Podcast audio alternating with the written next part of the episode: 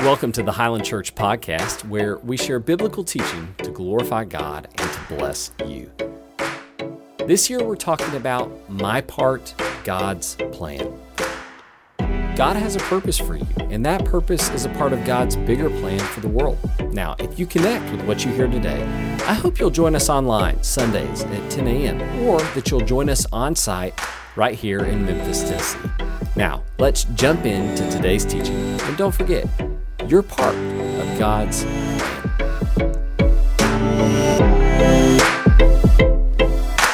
We're going to be in a couple places this morning. Probably easiest if you just follow along on the uh, scriptures that will be on the screen, either behind me or if you're watching online, will be down below.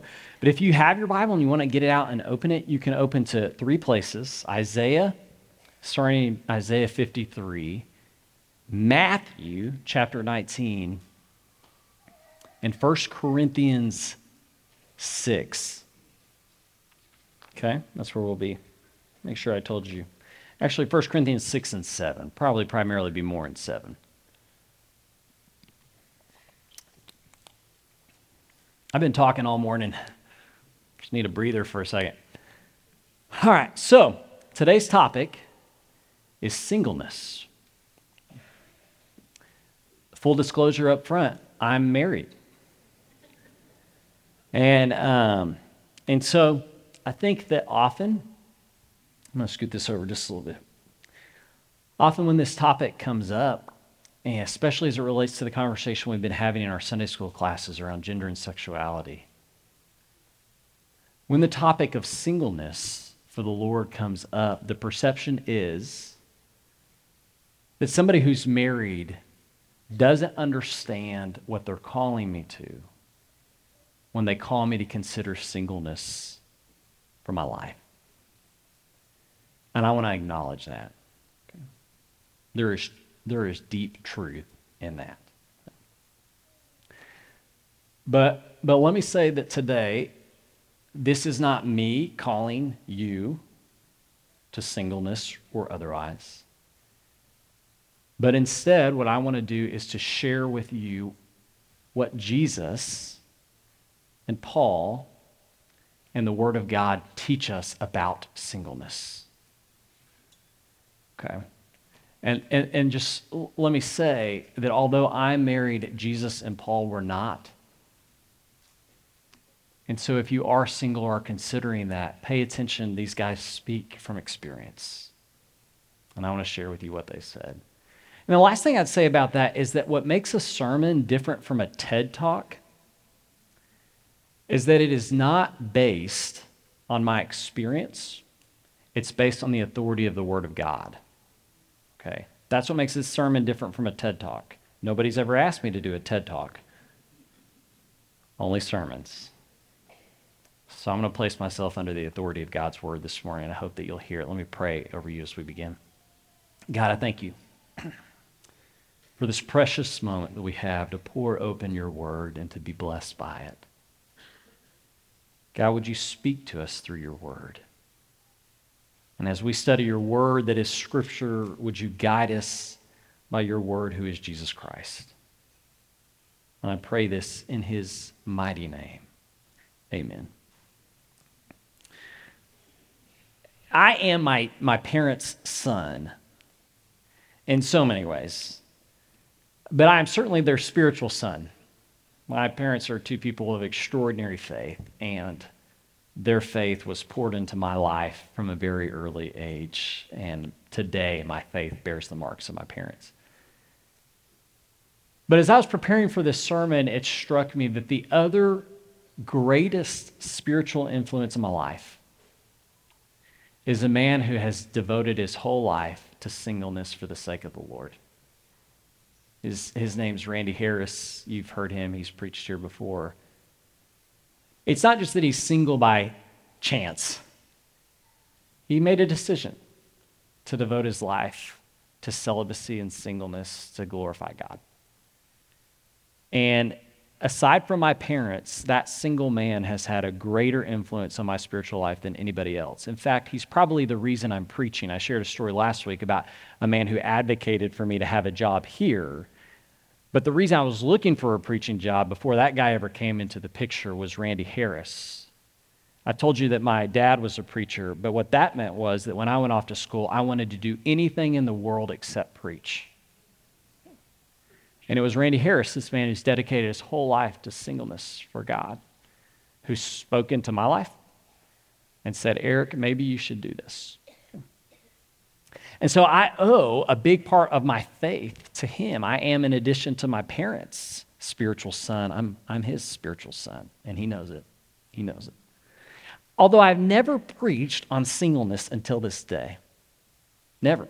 Preached on marriage a number of times, never on singleness. And I think I want to start by apologizing for that. I have failed you in that sense to never preach on this before until this moment. I'm going to kind of flush out why it's wrong that I have missed this and why what the Bible describes about singleness for God is beautiful. In fact, of the three sermons that I'm preaching in relation to our Sunday school topics on gender and sexuality, this is the one that I have been most compelled by what I have uncovered in God's Word. And so I apologize that I have failed to, to share this with you. I think a big part of the reason that I regret that is something that one of our staff members said the other day in a staff meeting. She said that our world idolizes romance. Idolizes romance. And when she said that, I thought, yeah, that's it. That our world leads us to believe, whether it's through movies or songs or otherwise, that you cannot be fulfilled without romantic relationship. Physical, intimate, romantic relationship. And that if you don't have that, your life is not full. I was listening to the radio this week and heard Paul McCartney's silly love songs. You remember that? We did Tina Turner last week, Paul McCartney this week. You know, he got apparently the backstory on that is that he got uh, ridiculed because he, he would sing all these silly love songs. And so he wrote a song called Silly Love Songs. And he says, Some people want to fill the world with silly love songs. Well, what's wrong with that? I'd like to know, because here I go again. Yeah, what's he, what's he contributing to? This idea. It's all about love. It's all about love. Okay. It's not just the world that communicates that message to us. The reality is that many, if not most, of the most significant world religions lead us to believe that you cannot be fulfilled in life apart from marriage. Certainly, the religions that share our common ancestor of Abraham. Let me just show you the Quran, so Islam. The Quran encourages every single person to marry, and Muhammad condemns celibacy as, quote, exceeding the law of God. Mormons condemn celibacy and singleness. They must undergo the rite of celestial marriage in the temple to achieve exaltation in the highest heaven in eternity and become gods. And this is what gives rise to polygamy because your eternal reward is connected to your earthly marital relationships. And Jews view celibacy and singleness as disobedient to God. The New Encyclopedia for Judaism begins the citation for celibacy with this Marriage is a commandment in Jewish tradition, and celibacy is deplored. Okay, why? Why? The first commandment in Scripture in Genesis 1 is this one be fruitful and increase in number. It's talking about having kids. That's the first commandment in God's Word. This commandment in Genesis 2 is connected to marriage, where we read that this is why a man leaves his father and mother and is united to his wife, and the two become one flesh. So at creation, before the fall, at creation, marriage and having kids is glorified, elevated, and instructed. And this is woven so deeply into the fabric of, our, of the faith of our Jewish ancestors that by Genesis 12 and Genesis 15, God's blessing of Abraham, and through Abraham, the whole world is completely contingent on Abraham and his wife having babies. Apart from that, the blessing doesn't happen. Okay? And this is why in the Jewish faith, and we read these stories in Genesis as we studied through that, one after another, this is why in the Jewish faith the belief was that if you were not married and having kids, you were outside of the blessing of God. You might think about it like blessing is this super highway on which people are driving, living their lives, the blessing of God. Well, those who are single are kept on the um, entrance ramp, right? Like they can't get on. There's somebody there with a stop sign. You can't, you can't be in these lanes of God's blessing because you're single. So, this is why you have women in Genesis, and we study these stories like Sarah and Leah and Rachel who do terrible things in order to have kids, terrible things to others in order to have kids of their own.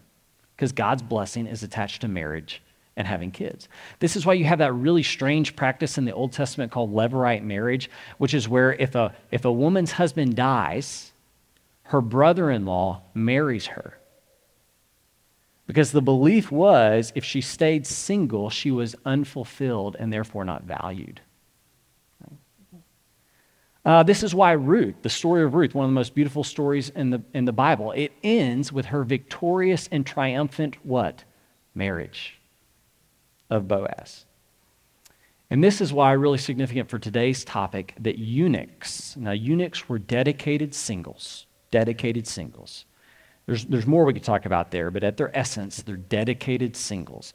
Eunuchs were not allowed into the temple to worship God. That's Deuteronomy 23 1. If you were single, you couldn't even come in and worship Him. Marriage is incredibly significant. And the significance of marriage carries over into the New Testament. And that's why at this church we will fight tooth and nail for your marriage. It's why we offer all kinds of programs, why we offer counseling for marriage, pastoral care. We care deeply about your marriages at this church. And yet, if we're silent about singleness, we communicate that marriage is the only way. And in the kingdom of God, on this side of Jesus Christ, it is not. It's not. Newsflash the rates of marriage are plummeting in our world. In 1990, 67% of Americans are married. Today, it's 53%, and it's declining. Now, 39% of men and 36% of women are likely to be unpartnered or married between the ages of 25 to 34, which are the prime marital years. More single people than ever, staying single longer than they ever have. And I hate to share this with you, but you know it, you will likely be single again. Hopefully, not by divorce. We're going to fight that, but perhaps by death. One of you in your relationship, at least, will be single again. And what we know about church is that it is really hard for single people. Over half of married Americans go to church, fewer than a third of single Americans go to church. A young man at Highland who's now married shared a story recently in the Bridge Builders class, and he came for years and years to Bridge Builders as a single man, a class of young marrieds, and he said, I never felt as out of place as I did on Sunday morning at church. I think of a conversation I've had with actually a number of our widows. One comes to mind now, who told me the hardest moment of her week is walking from the car to the doors of church without her husband. So once she gets inside, our friends wrap around her and stuff, but it's that lonely walk that she made for decades with her husband that's now the hardest part of her week. Going to church single is hard. Now, if the story is that you can't be fulfilled or blessed without marriage, okay, then that makes sense. But if the story is that you can be fulfilled and blessed in singleness to the Lord, okay, then we need to tell that story. Right? We need to tell it. So, why is our story different from nearly every other world religion? Well, let me show you. Isaiah 53 is a really important passage. And I'm going to be a little more tethered to my notes this morning because I've been talking for two hours and I couldn't keep it all in my head.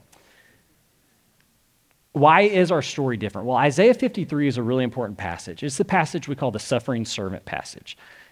That's a passage that Isaiah predicts that this servant of the Lord will come. He will suffer and take our sins upon himself. We believe that to be Jesus. And then what we need to do is to pay attention to what he describes taking place in the world immediately after the arrival and work of the suffering servant.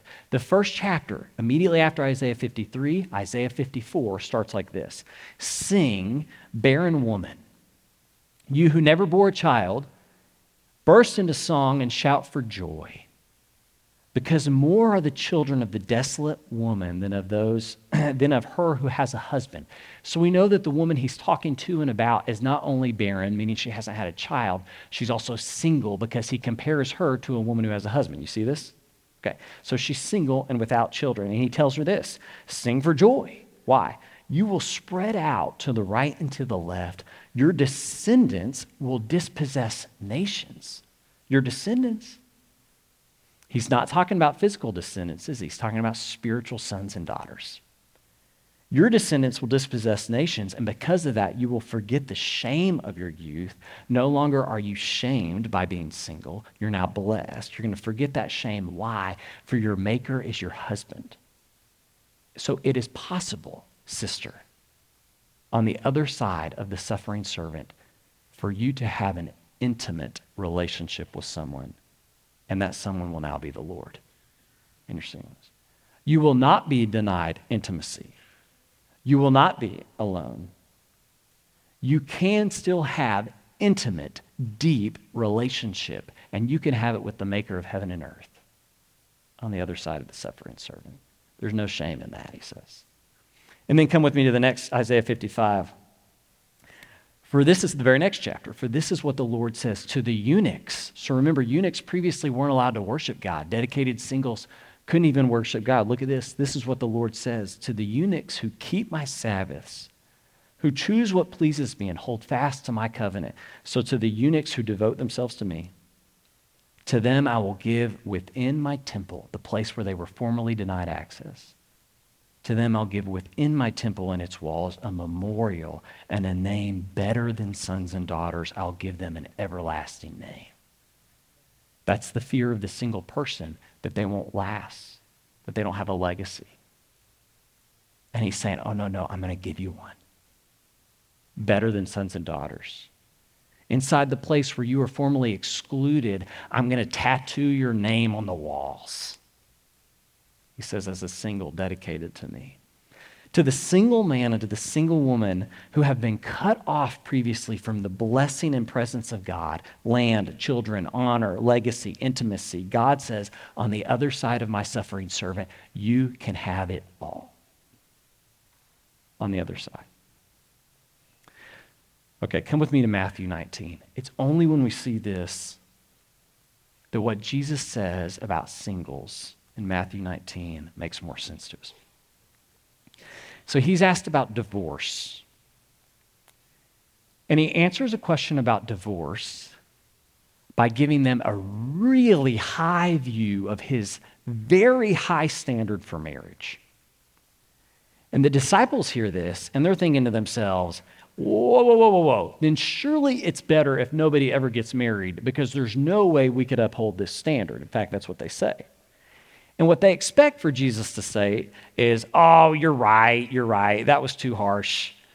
Um, you should all get married. Getting married is better by far. You should definitely do that. Let me back off. That's not what Jesus does. Look what Jesus says, Matthew 19, verse 11.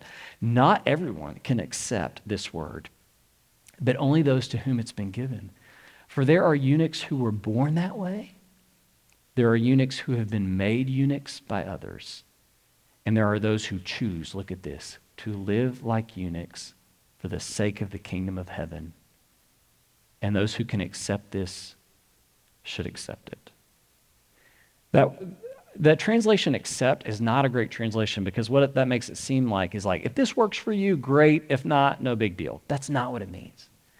That word accept is a word that it's a short, it's a, the shortest English version we can get of a word that describes making room in your life or in your home or in some physical space for something else to be poured or to be into or to fill up that space. You might think about it like a cup full of water. You pour out half of it so that something else can be poured into it. That's, that's the vision. What he's saying is this is fascinating.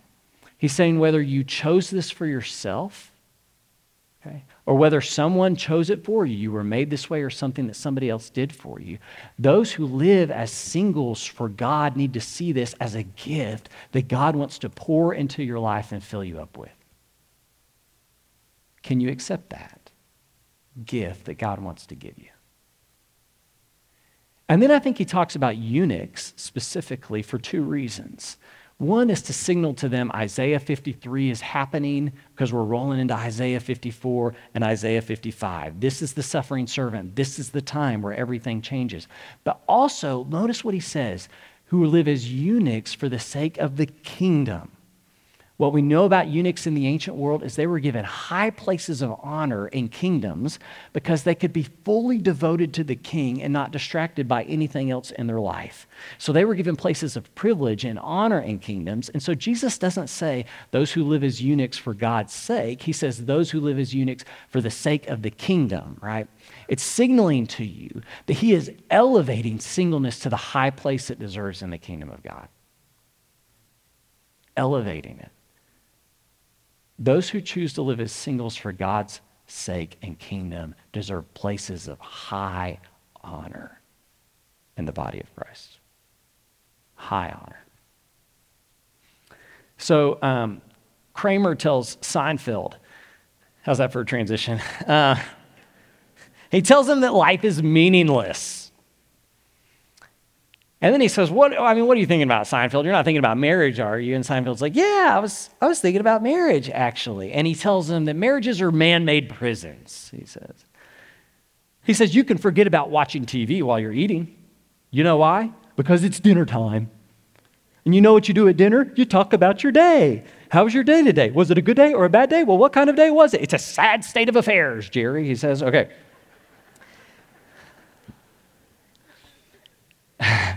Kramer, I thought we needed some levity at that moment. Kramer has a really high view of singleness, but not for the same reason that Jesus does, which probably doesn't surprise you. But what Kramer thinks is that anything that interview, interferes, sorry, with you being and doing you, your selfish desires, anything that interferes with that is bad. And therefore, marriage is bad. And that's not the rationale that Jesus gives for singleness, but I do think that's the rationale of a lot of people who today are choosing to be single because they want to grow in their career, they want to save more money, they want to travel, they want to be a social media influencer, you know, whatever the case is, that they're delaying marriage or not choosing marriage out of a selfish reason for singleness, and that is not what Jesus is talking about. Jesus is pushing singleness with a different objective, not singleness for self sake. So come with me here to 1 Corinthians 7. Here's another single guy. First was Jesus, here's Paul. And listen to what he describes here. I would like for you to be free from concern. An unmarried man is concerned about the Lord's affairs, how he can please the Lord. But a married man is concerned about the affairs of this world, how he can please his wife. And his interests are divided. An unmarried woman or virgin is concerned about the Lord's affairs. Her aim is to be devoted to the Lord in both body and spirit, but a married woman is concerned about the affairs of this world, how she can please her husband. I'm saying this for your own good. Anytime that word is used, we got to pay attention. He's talking about what's good and in alignment with God's will. I'm saying this for your good, not to restrict you, but that you may live in a right way and undivided attention, sorry, devotion to the Lord. What's devotion? I think a simple definition of devotion is listening attentively to someone with the aim of satisfying their desire. Think about it like a waiter or waitress at a restaurant. A waiter or waitress is seeking to be devoted to you. They're listening to what you want, what you want on that sandwich, what you don't want, what side you want with it, and they're seeking to satisfy those desires. And they run off and get it and they bring those things back. What he's saying is that a single person is like a waiter waiting on one table, the Lord's. And they give their full self to listening to and satisfying what the Lord desires for them. Whereas the married person is like a waiter waiting on two or more tables And you've all been in that scenario, right? Where their attention is divided because they're trying to listen to and satisfy a bunch of different parties, whether that's their spouse or their kids or their work or all other kinds of things, that they're seeking to satisfy all of those other people instead of just being devoted to one, which is the Lord. Some, one of my friends went to Chili's the other night and they told him there was a two hour wait. And he said, At Chili's? Right? And the person said they had one waitress for the whole restaurant that night at Chili's. Okay. We need to pray for Chili's, everyone. Okay. If Chili's goes down, what's the world coming to? Okay. Um, but a married person, right, is like the waiter or waitress serving more tables. I heard a preacher who once said that when you get married, your time and energy disappears into a black hole of responsibility and commitment. And I don't really like that. I mean, he's obviously right. I don't like it, right? You know, inevitably your life, there are other commitments in addition to just the Lord. And Paul, and I think Jesus, believed that a single person can give their whole, undistracted, undivided devotion to the Lord, not to the self, like Kramer says. And in doing so, they communicate to the world the sufficiency of Christ. He's enough. Marriage communicates to the world that God is going to bring all things together, like He's bringing this man and woman together under Christ.